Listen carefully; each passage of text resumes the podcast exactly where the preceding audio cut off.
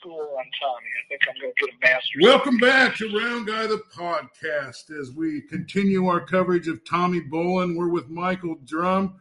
Well, we, are up to about 1968. Uh, Tommy's had an exciting first 30 days, uh, opening for Howlin' Wolf, uh, playing with Jimi Hendrix.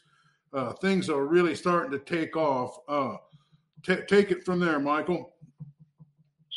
So, as I said, that he had uh, the family dog, which was really huge coincidence that when Tommy arrived in Denver, that that club had just opened, and Barry Fey had partnered with Chet Helms, who was the second most legendary music impresario in San Francisco history next to Bill Graham. And that Chet had helped steer all these amazing groups to the Denver Family Dog. And that as soon as American Standard existed, which took one time of Tommy playing Purple Haze, they were brought to Barry's attention immediately, and he immediately embraced them as a as an opening act and as a band that could back up some of the like a Howlin' Wolf who wasn't touring with the band because he wanted to pocket all the money, so they would get a local group to you know to do it almost for free, and that Tommy had blown his mind completely. But by July, the club closed, and that amazing opportunity was over and Tommy had gotten wind about an opportunity to play with Lonnie Mack back in the Cincinnati area. And so he went back there, and that only lasted a short period of time. But while he was there, he met this amazing keyboard player and saxophonist and flute player, John Ferris, who was kind of this bohemian jazz musician, brilliant guy. So they then immediately glommed onto each other. And they came back to Denver, and in short order got word, uh, got up to Boulder, and uh, got hooked up with uh, Candy and David Givens. Candy being a singer who's been compared to in a way to Janis Joplin, but she actually had her own style. But back then, a, a woman who was a strong singer usually got compared to Janis Joplin. And David was a very talented guitarist and bass player and immediately people. The thing about Tommy is everybody got hip to him instantly. It was just like light a match and there you go. And so it only took a short period of time. Well, actually, Ken, Kenny and David had been in a group up in Aspen, and, and they played on a bill with American Standard. That's how they first saw Tommy, and they were blown away. But Tommy was distracted and they didn't really connect personally. But then once he came back and was up in Boulder, they got hooked up again with them because they were like wanting to form a new group. And they instantly put Zephyr together, which was like a blues, rock, jazz, psychedelic, amazing group. And um, and I first saw that's where I first saw Tommy was uh, October 1969 when they played on the University of Colorado campus, and it just blew my mind. So anyway, Barry Fey, who already knew Tommy, some of these other people up in Boulder who were into holding concerts booking concerts, because there was this whole scene around wanting to book concerts. And so Barry was immediately now becoming the main concert promoter, and he was very competitive. He didn't want any competition. He was like a little bit mafia like in how he approached things. And Zephyr needed a manager because they were clueless, and Barry didn't know anything about managing, but he did have contacts in the booking and, and uh, promotion area. And then he could network. He was good at networking and he was able to help immediately plug them into some national gigs, including one of the first ones was at Chet Helms Avalon out in San Francisco. So, in short order, they wound up getting a record deal, and they did the first Zephyr album. But they also then continued to get booked on various festivals because there were starting to be these festivals, uh, like leading up to Woodstock and whatnot. And that whole 1969 the, year of the festival, right? And Woodstock was just the biggest of them, but there were lots of them. And so Zephyr was getting booked onto these kinds of festivals and also being an opening act. And so Led Zeppelin, um, first American gig was in Denver in 1968 on a bill that Barry Fey had promoted. It was Vanilla Fudge and Spirit, and they stuck Led Zeppelin on. Well, anyway, Zephyr wound up getting booked. Led Zeppelin, of course, caught fire, you know, immediately, and they got booked to open Led Zeppelin. Well, Jimmy Page, of course, famously was a great producer.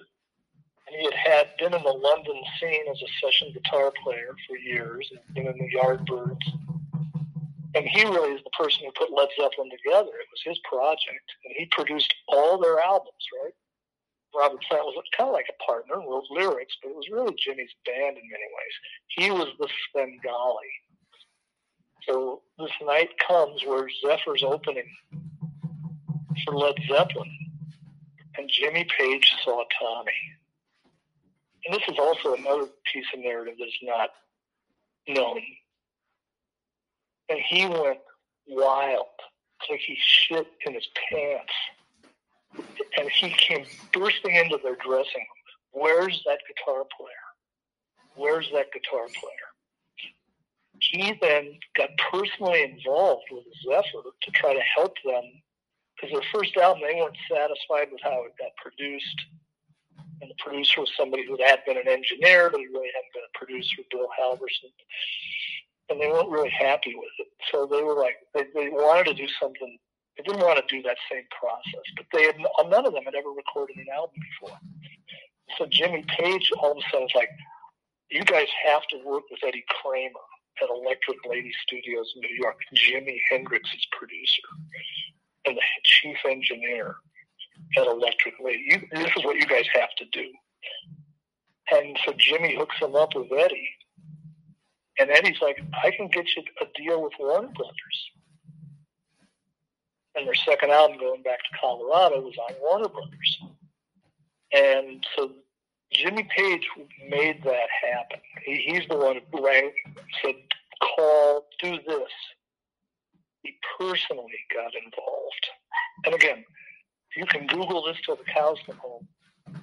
It's not out there. This is not out there. I just spoke to David Givens for five hours a week ago, who was there. He's in Zephyr and he told me this story. And so they went with it. And that album was quite a bit more focused and together and dialed in. But Eddie Kramer at that point was distracted a bit. He was having a love affair with Carly Simon. And so he was all kind of caught up in that. And part of being a producer is to really be engaged directly with the band, be there a lot, to be sharing, going back and forth. And then right in the middle of doing the album, Eddie said, Hey, Monday, Jimi's going to fly in from London to jam with you guys. And the assumption is that they were going to roll tape. Jimi died on Saturday. And this this is a true story. And they were going to roll tape. Jimi owned the studio. And he was producing the Zephyr album. He was Jimi's engineer producer. And if that had occurred, the point is that Jimi had started getting into heroin. Um, and the Denver Pop Festival, which I know you brought up yesterday, was a two months before Woodstock in Denver. Barry Fey put on a festival, similar kind of format, three days, bunch of different bands, and Jimi was on that bill. And evidently, by then, he had got engaged with heroin, and that was the last show that Jimi Hendrix Experience ever did. And Mitch Mitchell, and especially Noel Redding, Noel starting to feel like I'm important too and, and they were fighting all the time.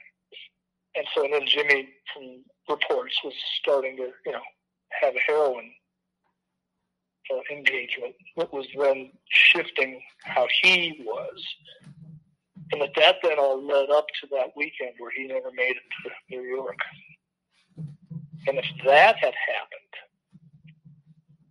but the counterpoint to that story was that they had to get out of their deal with ABC Records. Their first album was on ABC Probe, which is part of ABC, which was a pretty big label. And so they, Candy and David had a meeting with Jay Lasker, who was the legendary president of ABC. And Jay was like, you know what? I got a producer I want you to work with.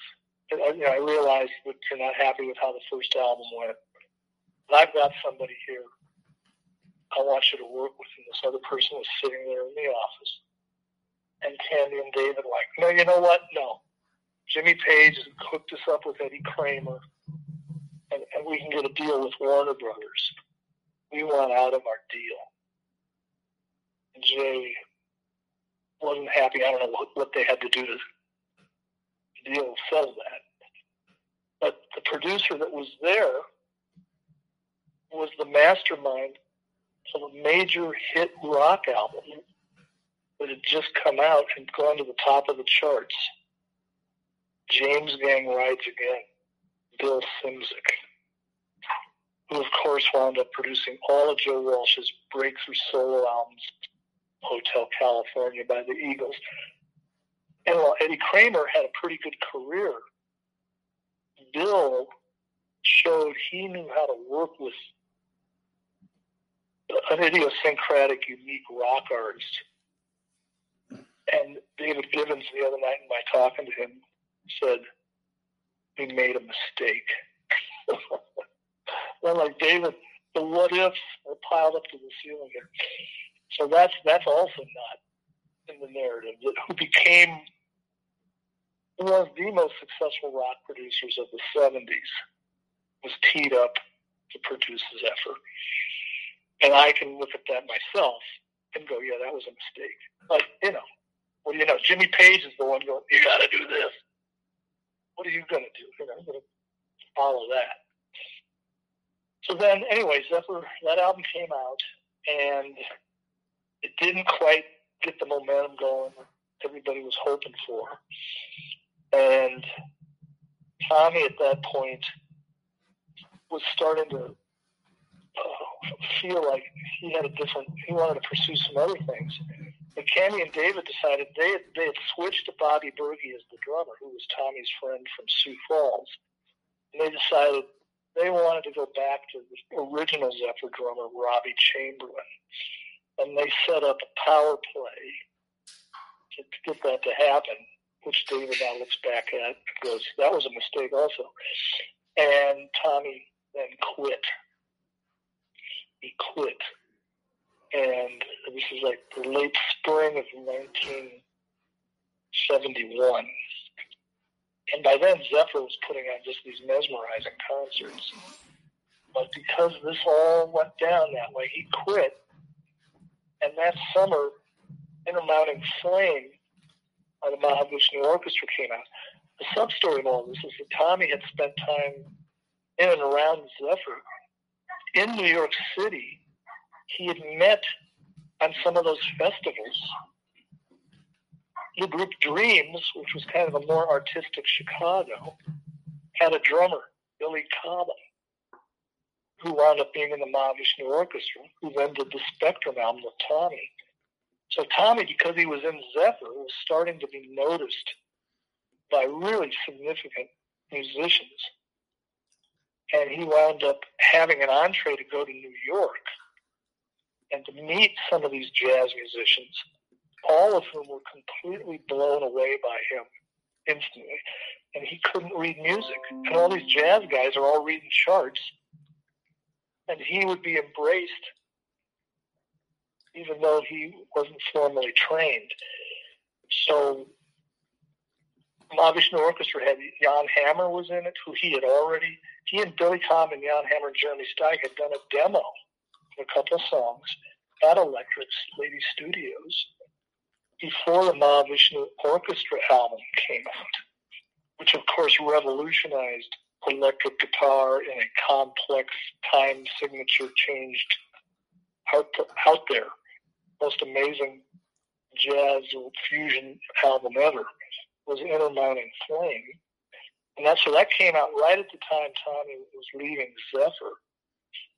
And so he formed his first solo band and he called it Energy, which was named after an album Jeremy Steig had done with Jan Hammer. And then they did a song that Jan Hammer wrote called Downstretch, which, if you listen to that, it's on you know, YouTube. We wound up putting that out on the archives. Sounds like the Mahavishnu Orchestra. So the first iteration of Energy didn't have a singer. And of course, the Mahavishnu Orchestra didn't have, they were all instrumental. So Tommy initially was basically trying to do the Mahavishnu Orchestra. But where McLaughlin had high up major league management based out of New York and had a jazz pedigree and could get booked, Tommy was in Boulder and didn't have any of that. He's trying, they're trying to get gigs in beer clubs. And so it didn't go over very well. And um, and Tommy wound up being the booking agent for Energy. And he would then try to find gigs everywhere, do whatever he could. And and then Energy would do the same thing. They would back up blues legends. They backed up Big Mama Thornton. They backed up Chuck Berry. And then there was a stadium show at Folsom Stadium in Boulder. It was had It's a Beautiful Day, Poco, and uh, Albert Lee. I mean, Albert King. Albert King. And Albert had his own keyboard player, but then Energy backed him up. And people who were at that show, Stanley Sheldon was the bass player, that Tommy and Albert stood toe to toe, trading licks and after the show, Albert went, "You got me." So again, uh, Tommy just continued to just blow everybody's mind. But energy just was sucking wind. They couldn't make any money. They couldn't get any momentum. They did a number of demos, one of which had Jeff Cook's song Dreamer on it, which is on the teaser album.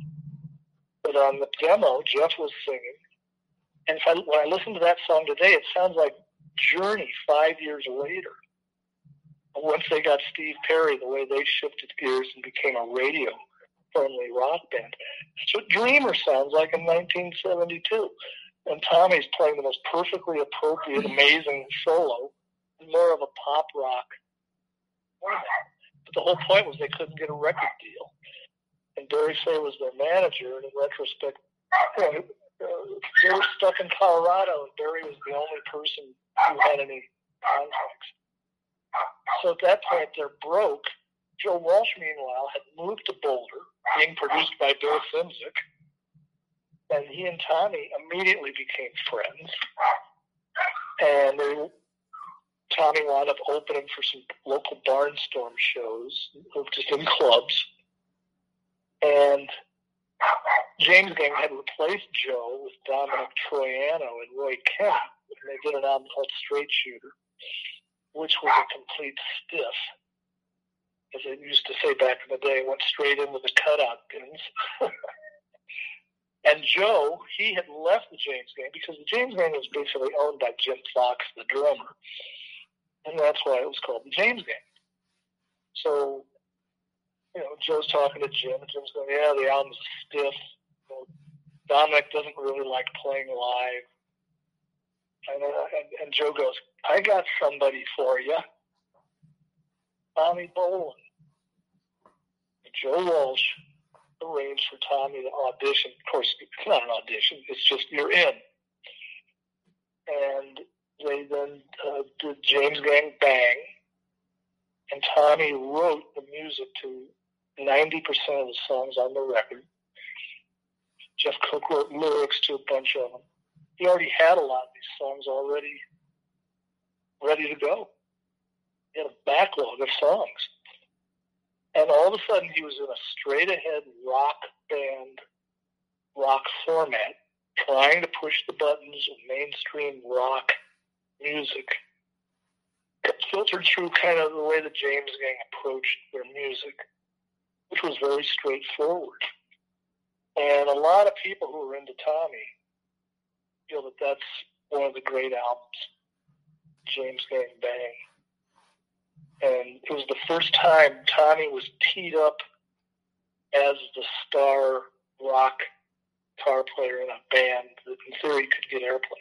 But right at the time that happened, he got a call from Billy Cobham, who had quit the Mahavishnu Orchestra because the music and the whole thing was so intense, he had to take a sabbatical. but he got a deal with Atlantic Records to do a solo album. And for the songs, he wanted to have just a quartet. And of course, he had Jan Hammer, who had been with him in the Mahavishnu Orchestra, who had already done a demo with Tommy. Billy and Jan and Tommy and Jeremy Steig had already done a demo. And and then Billy had crossed paths with Leland Sklar, who had also been in a band that saw Tommy back in the day. But Leland was then in the, the section, which was a rock fusion band, and they went on tour with the Mahavishnu Orchestra. So the section opened for the Mahavishnu Orchestra, and there was Leland marveling at the most amazing band possible. He did videos last year about all this. And and so Billy asks Leland to be the bass player and asked Tommy to be the guitar player. And Leland had already met Tommy but when Tommy walked in the studio on the Monday morning, Leland had no idea who the guitar player was going to be. My old buddy, Tommy. And so they did four songs. Billy had charts. He had all the music written out. Tommy couldn't read music. So Jan Hammer spent half a day just running through the, the compositions of Tommy. And Billy last year did a podcast with Narada Michael Walden he stops him in the middle of the interview and says, I need to talk about Spectrum. My inspiration was a kid named Bolin. So all these years later, Billy Tom is still publicly going, he blew my mind. Billy's one of the most sophisticated musicians in contemporary music history. And that he did that last year and it's on the I've got that on the archives Facebook page. That Billy Cobham was witnessing about the brilliance of Tommy all these years later, because Tommy was a genius. He was a rare genius. This kid from Sioux City, blue collars comes, no advanced education, almost didn't, almost took no music lessons at all. He's now got the top jazz musicians in the world going, he's it. But by this point, Tommy's with Barry Fey as a manager. Barry is a gambling addict. And Barry wants cash flow. He wants, so, and Tommy wanted to be Elvis. So, as with Sioux City, Tommy was going to focus more on trying to do something that had a rock basis. But he started developing the teaser album. And what he did with the teaser album was to merge it all together. He had straight ahead rock songs on it, and he had some incredible jazz rock fusion instrumental tracks on there. And anybody with a good ear, which is a lot of people who hear that album, are just continue to be just blown away by it. And guess who it sounded like? Nobody else. You can't listen to the, any of his music that he did himself. He never sounded derivative. He never sounded like he was copying somebody else. Yet he put his own complete stamp on the arrangements, on the production style. When it came to his solo albums, he handpicked all the musicians to be on them. And they would famously not have to rehearse very much. He knew what he wanted and he was so intuitive that they could just nail it. So in doing all those albums, Zephyr albums, the two James Gang albums, and then of course he got into Deep Purple. I think um, that's the next chapter of him trying to become famous. You know, this whole thing is how do you kind of skip ahead? And Barry Fey wasn't really the right manager. And so he got bored being in the James gang and um, wound up quitting. He wanted to focus more on developing Teaser. So he moved from Boulder to Los Angeles and started developing demos for Teaser. And then got to where he was ready to start doing proper recording of it. But by then, you know, there just wasn't any money. He wasn't making any money. And and there was there was an artist development fund that Barry had got some other people to invest in. He wasn't spending his money that they had, but it was tough. You know, it was uh, kind of like when he joined the James Gang. He was you know low on money, so that's when Ritchie Blackmore told Deep Purple to go fuck themselves because he didn't like the way that Glenn Hughes and his being added liked doing soul and funk oriented music. Ritchie was came from more of a classical side and he didn't like the idea of black inspired music. And so he he wound up really getting pissed off. And then I think my assumption is that Deep Purple may have also had an ownership structure where, where Ritchie wasn't really one of the owners. That's just an assumption I have. So that he quit, kind of like the way Joe Walsh quit, James Gang, and then he formed Rainbow, which was going to be finally his band rather than being in the kind of group structure that Deep Purple was. And meanwhile, they had become the third largest touring band in the world. And they had all these offers, huge money. And Ritchie just fucking quit. And so they're going, what the fuck are we going to do? The entire band had moved to Los Angeles. Deep Purple at that point was based in LA. Also was Tommy. Hey, we got about a minute and a half left. The story was famously that Tommy Coverdale had heard Spectrum and invited Tommy to come, and within 30 seconds, as in all these other situations, Tommy was in Deep Purple.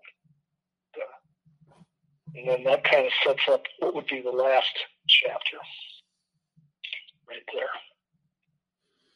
Well, we've been talking with uh, with the documentarian Tommy Bolin. Michael Drum uh, has just been regaling us with amazing stories. Uh, he's taken us through uh, the Spectrum album at this uh, and uh, the James Gang, and now we've gotten to the Deep Pur- Purple era. So, thank you so much, uh, Michael, for being on today.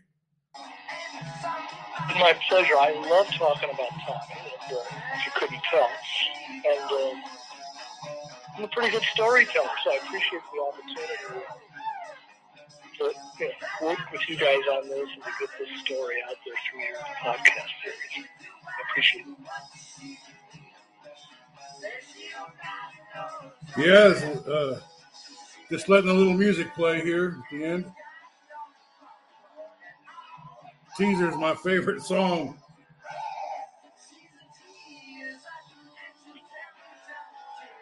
Thanks for listening, everybody.